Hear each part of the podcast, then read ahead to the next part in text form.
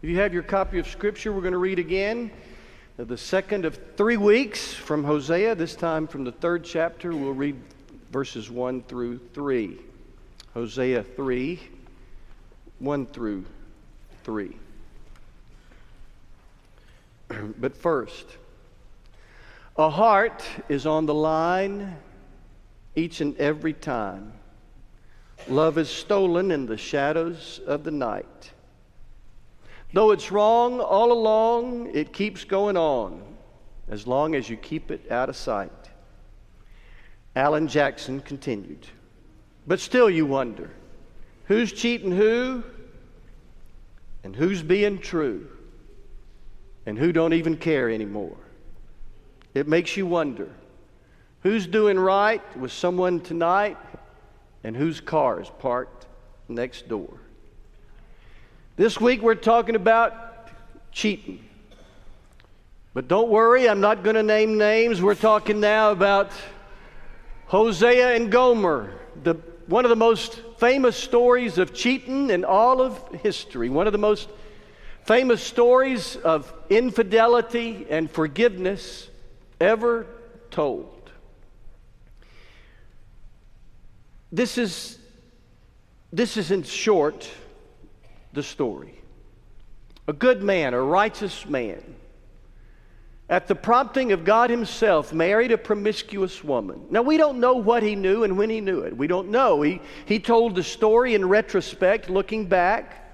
So he knew looking back that he'd married a promiscuous woman. Did he go into it with that knowledge? We just don't know. But we know that he married a woman with a pornographic past and a perpetual propensity for promiscuity. I'm just proud to have made it through that. We know that she wandered probably multiple times. We imagine that based on what Hosea will, we'll hear later. But we know that, that Hosea followed her, that that he followed her trail of infidelity to the no-tell motel district of Samaria, that he paid money, he paid money for her freedom, and thus symbolized the love of God. Hosea, illumined by God's Spirit, inspired by God's Spirit, recognized the uncanny parallels between his story with Gomer, an unfaithful woman, and God's story with his people and unfaithful people. And so, in the first three chapters of the book of Hosea, are woven together the, the story of, of this faithful, righteous man and this wandering, promiscuous woman, and the faithfulness of God and the goodness and grace of God, and these people who would not remain faithful. In the, in the first three chapters are woven together those two, those two stories. We're going to look at that story again this week. We'll look at it a third time next week. Last time, last week, we, we concentrated on Hosea. Today, I want us to concentrate on the promiscuous woman with the funny name, Gomer. We'll look at things kind of from, from her perspective. We know that Gomer not only strayed from her marriage vows, but she ended up uh, in the dark world of, of the sex trade, in what we, we might call commercial infidelity. We know that because when, when Hosea went to get her, he didn't just knock on some dude's door and say, Hey, I know my wife's in there. You tell her to come out here. She's going home with me. He didn't just knock on somebody's door, he had to pay, which meant there was business involved. Again, commercial infidelity. How did Gomer end up there? How did this woman end up having left a, a, healthy family and a husband who loved her with a unique love? How did she end up in a, the dark world of, of the sex trade? How did she end up there? Did she wake up one morning and say, You know, I think did she wake up and out, of, and out of the blue say, I think today I'll start a life of jumping in and out of bed of anonymous men? Highly unlikely. How did, how did Gomer end up there?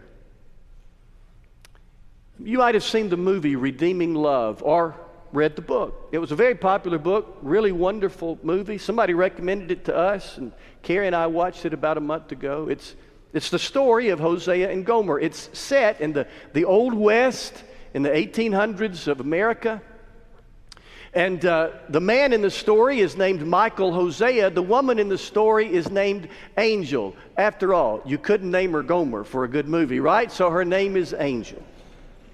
So she's a little girl. She, the, the, the, the movie begins with Angel as a little girl born to an unwed mother, to a father who cared nothing for her, who wanted nothing to do with her, a cold hearted man who wouldn't provide for his little girl or for his wife. And so his, her mother, Angel's mother, desperate to provide for herself and her little girl, begins to rent her body.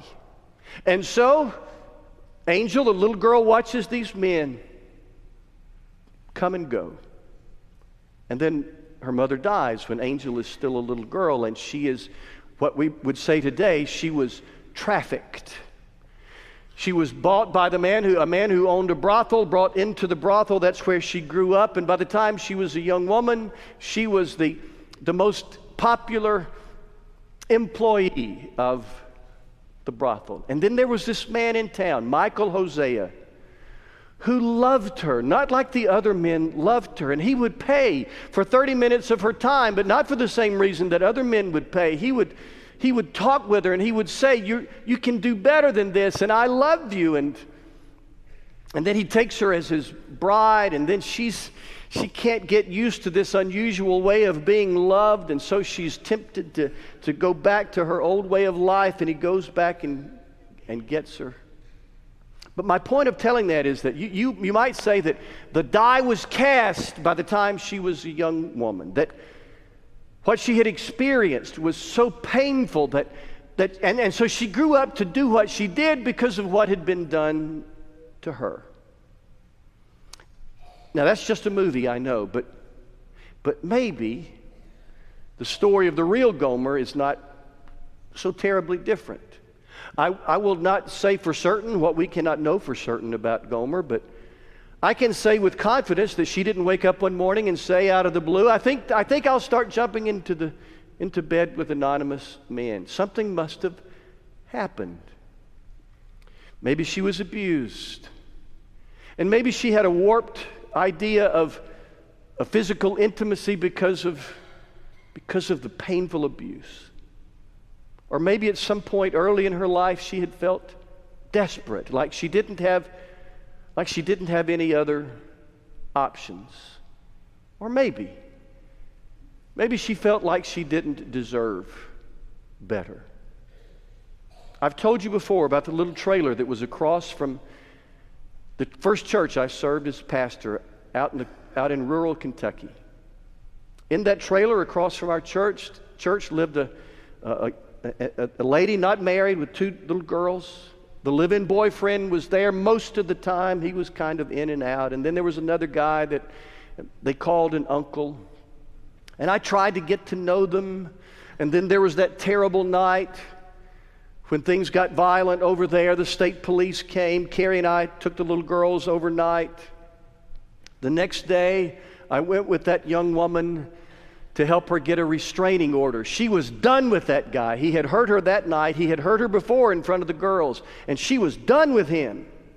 And so we spent all day driving up to Elizabethtown, got the restraining order. And then that night I was out somewhere driving home, drove in front of the church, and looked over to the the trailer, and there was, there was his car again in the driveway again. When I saw her next, I asked her, Why did you let him come back? I'll never forget, I think, her answer. I don't deserve no better, she said. I wonder if Gomer thought, I don't deserve no better. I'm afraid there, there are a lot of women who subject themselves to abuse because they feel they don't deserve no better. I don't know what happened to Gomer that, that caused her to be so promiscuous that ended her ended up with her in that dark world she ended up in. But I can say with confidence that she didn't wake up one morning and out of the blue decide to make a mess of her life. She was, I'm quite certain, trying to fill some emptiness or dull some pain and ended up a slave to strangers. I wonder what happened to make Gomer so promiscuous, and I wonder what toll her infidelity took on her emotions. I wonder what toll her infidelity took on her emotions. Some of you know the name Rihanna. She's a pop icon. I figure if I quote Alan Jackson, I need to quote Rihanna or somebody like that. So she has a song titled Unfaithful. And here's some of the words I know that He knows I'm unfaithful. And every time I walk out the door, I see Him die a little more inside. And I don't want to hurt Him anymore. I wonder if Gomer ever felt guilty. I wonder if she ever, if, if it ever hurt her inside to see Gomer dying a little bit every time she, every time she walked out the door. I wonder if she felt badly for good old naive, maybe faithful Hosea. I, I, don't know about the impact on her emotions, but I do know she suffered consequences of her choices. We always do. There always are consequences. We love talking about forgiveness and redemption as well. We should, but, but we should never forget that there are consequences. Numbers 32 23. Be sure your sin will find you out. Somehow, Gomer's sin found her out. Proverbs 27 28. If you build a pit, you will fall into it. Gomer fell into her own pit. And Hosea chapter 8, verse 7. They sow the wind and reap the whirlwind. What does that mean? It means that we do things that don't seem so bad at the time, and then the consequences are far greater than we could have imagined. The, the ripple effect, the, the pain uh, brought on by people close to us who love us, the, the, the regret with which we, we live, the, the consequences seem sometimes worse than we would imagine. We sow the wind and we reap the whirlwind. And so Gomer sowed the wind, reaped the whirlwind. There always are there always are consequences. I don't know all the consequences with which Gomer lived, but I, I certainly can imagine some, can't you? The, she had to go back and rebuild her relationship with her children if she went back. She had, if she went back, she had to, to regain the trust of her friends and the trust of her husband. And, and then there were all the memories that probably haunted her the, the regret, the, the wasted years, the, the, the, the, scars that remained long after the wounds had healed. I, I don't know all the consequences, but there had to have been some. There always, there always are. When we build pits, we fall into them. Our, our sin finds us out. There was an article in um, the New York Times, of all places, a few years ago that I copied and kept. Now, the title is um, why monogamy matters. And in the New York Times, the study that the author quoted a study that, I'm, and I'm quoting now, finds a significant correlation between sexual restraint and emotional well being, between monogamy and happiness, and also found the link between promiscuity and depression. It turns out that being faithful is healthy not just spiritually, but emotionally, that, that being committed, that being faithful is healthy and being unfaithful is unhealthy. Turns out that Hank Williams Sr. was right. Your cheating heart will make you weep. You'll cry and cry and try to sleep, but sleep won't come the whole night through. Your cheating heart will tell on you. Ask Gomer. There always are consequences. We love the stories of forgiveness and redemption, and well, we should. But there are always consequences. You eat too many Doritos. By the way, I think that's pushing it about Doritos being junk food. But other, but uh, you know, I think there always are consequences. So let's remember, and here's where we're going to the Bible finally, chapter 3, 1 through 3. This is the scene where Hosea pays money to redeem his wife off the sex trade market. And I'm going to be reading from the translation called The Message. Then God ordered me, Hosea said, start all over. Love your wife again. Your wife who's in bed with her latest boyfriend, your cheating wife. Love her the way I, God, love the Israelite people, even as they flirt and party with every God that takes their fancy. I did it, Hosea says. I paid good money to get her back. It cost me the price of a slave. And then I told her, From now on, you're living with me. No more whoring, no more sleeping around. You're living with me, and I'm living with you. Hosea said, Come home. But we're not going to play this cheating game anymore. I'll support you, but I won't share you. I'll provide for you, but I won't share you. I will love you, but I won't share you. Symbolizing the grace of God, please understand that, we should never confuse grace with indulgence. That God's offer of forgiveness always comes with the demand that we be willing to change. That God's offer of forgiveness always comes with the demand that we be willing to change, as in the story that Kristen mentioned. They threw this adulterous woman at the feet of Jesus. Where, the, where your accusers? They're gone. Then he said, I don't condemn you either. In other words, I won't hate you and I won't write you off. But then he said, Go and sin no more. Don't do this anymore. You are made for better than that. Her sin was neither excused, nor overlooked, nor condoned. God's offer of forgiveness always comes with a willingness to change. Never confuse grace with indulgence. You've heard the saying probably God loves us just as we are, but He loves us too much to leave us that way. Gomer, the promiscuous woman with the funny names, name, made a mess of things. And maybe some of us have too. And maybe that's why it's such a popular story. Maybe some of us have too. So, how do we make things right? The Bible speaks a great deal, especially in the New Testament, about repentance. And that word repentance is the, the word metanoia, meta change, as in metamorphosis, and noia, as in thinking. It's, it's, it's new thinking. In the world of recovery,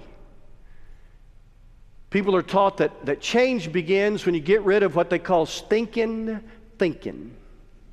You gotta, you gotta, you gotta think differently.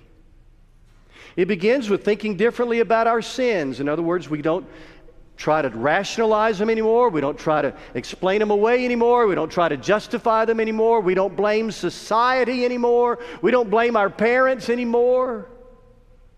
We don't say, well, I'm only human anymore. To quote Jeremiah 3:13, acknowledge your guilt. So we we acknowledge I'm, resp- I'm responsible. There may have been choices that were hard because of, of my past, and there may have been terrible influences in my life, and uh, I may be trying to dull pain or fill emptiness, and all that may be true, but ultimately I am responsible. I am responsible. It begins with a new way of thinking that I am responsible, not somebody else and not influences in my life, but I am responsible. And then it begins, and, and then comes the difference in thinking about, about yourself, about your identity. Comes in a, a, a change of thinking about who you are. Sarah Bessey was a, a 19 year old, a new believer, new follower of Jesus. Went to church to a like a, a young adult group. I, I imagine college students. So the minister, trying to make a point about sexual purity, passed around a cup. He, he, he, passed it this, you know, around the room, around the circle, and everybody that, everybody that took the cup, he said, "I want you to spit in it." So they took, you know, everybody spit in the cup. And then when he got all the way around, he held up the cup and he said, "Would you want to drink out of that?" Oh no. And then he said, he said, That's what it's like. If, if you have a physical relationship before marriage, then, then you're asking your husband or wife to, to do something like that. And, and so Sarah, she understood the point he was trying to make. But she felt so horrible about herself. She'd already made some bad choices. And she looked around the room and thought, All these other people are holy and pure, and I'm the one, I'm the only one. She felt, she said, like damaged goods now, there are consequences to sinful choices. I've, I've tried to make that clear, but consequences are one thing, shame is quite another. And that sense of dishonor is quite another. You are not damaged goods. You are loved with a love beyond measure. You are the apple of your Creator's eye. You are not damaged goods. In 1 John 1 9, when we confess our sins, He is so faithful and good that He will forgive us our sins and cleanse us of all the messes we have made. Please don't look at yourself as damaged goods. You are loved beyond measure with immeasurable potential. At the core of who you are, you are not damaged goods. Well, let me head toward home with, with this. I, I noticed something for the first time. I, am I'm sure I've told the story of Hosea and Gomer a number of times. I, I realized something this time that I never had noticed. We don't know whether Gomer went home with him or not. I've always assumed it, she did. I've always assumed kind of the, the reunion at home. How were the kids? Did they receive her well and all? I've always imagined that, but we don't know. Their story ends in chapter 3 with what he read, uh, what we read a moment ago when Hosea says, Now you're going to go home with me, but we're not going to do this cheating thing anymore. Curtain falls, lights close. We're left wondering did she? Did she go home with him or did she? Did she not? Oh, Travis, come on. Sure, of course she went home with him. She was, her life was a mess, and, and Hosea was loving her. Of course she went home. Maybe. Maybe not. People have made worse decisions before and since. Jesus asked the man at the pool of Bethesda in Jerusalem, a crippled man. Do you want to be made well? Well, now, Jesus, what kind of question is that? Well, maybe he, maybe he was kind of accustomed to lying around the pool and letting people throw shekels into his hat. Do you want to be made whole? If Gomer went home, she'd have to rebuild her relationship with her kids and face her friends and and do housework and rebuild her marriage. Maybe she wasn't ready for that. You see, Hosea could pay her ransom, but only Gomer could choose her freedom. Please don't miss that. That may be one of the most important points in the story. That Hosea could pay her ransom, but only Gomer could choose her, her freedom. So God will not coerce you, He will not force you, He will. He will woo you, to use an old fashioned phrase. He will try to lovingly attract you. God will invite you to the party, but He will not force you to come. Hosea could pay the ransom, but only Gomer could choose her freedom. And so 2,000 years ago, God gave his one and only Son who took upon himself our sins and died, voluntarily and lovingly, paying the, the price for our, our freedom. And now the choice is ours. Last thing, quickly going back to the movie Redeeming Love. Remember the story? Angel is this little girl. She, she watches stuff that a little girl shouldn't see growing up, and, and then as a young adult, uh, she becomes a promiscuous woman, loved with this unfailing love of Michael Hosea. And, and yet, even when she's in his home as, as his wife, she can't quite get used to this unusual, unconditional love, and so she's drawn back into the life she once knew. And, and Michael Hosea pursues her and brings her home. And then her life began to change with this quote. Her husband said to her, You did not choose the life you have, but you can choose the life you want. Wow. You did not choose the life you have. Things happen to you, angel, that should never happen to anybody, and you, you've survived, you've lived through it. And, but now, angel, you have a choice about the rest of your life. You do not choose the life you have, but you can choose the life you want. And so, and so there it stands. That's where the story ends. With the ball in Gomer's court and the ball in our court. And so Jesus paid the ransom, but only we can choose uh, our freedom. And so God calls softly and tenderly. He calls to his children, Come home. 474 is the number we're going to sing. We sing so that you will come as others are singing. We're going to wait for you down here to be part of our church family, to follow Jesus. And let me turn my attention just for a moment to those who, and let me look right here at this camera, so, so those who are watching. Uh, we're going to sing here, uh, but right where you are, uh, you have a choice to make. And so the proverbial ball is in, is in your court too, as well as in the court of all of those of us who are in this room. So this invitation to, to grace is not just an invitation for those in this room, it's an invitation to us all. While we sing softly and tenderly, let's stand, please.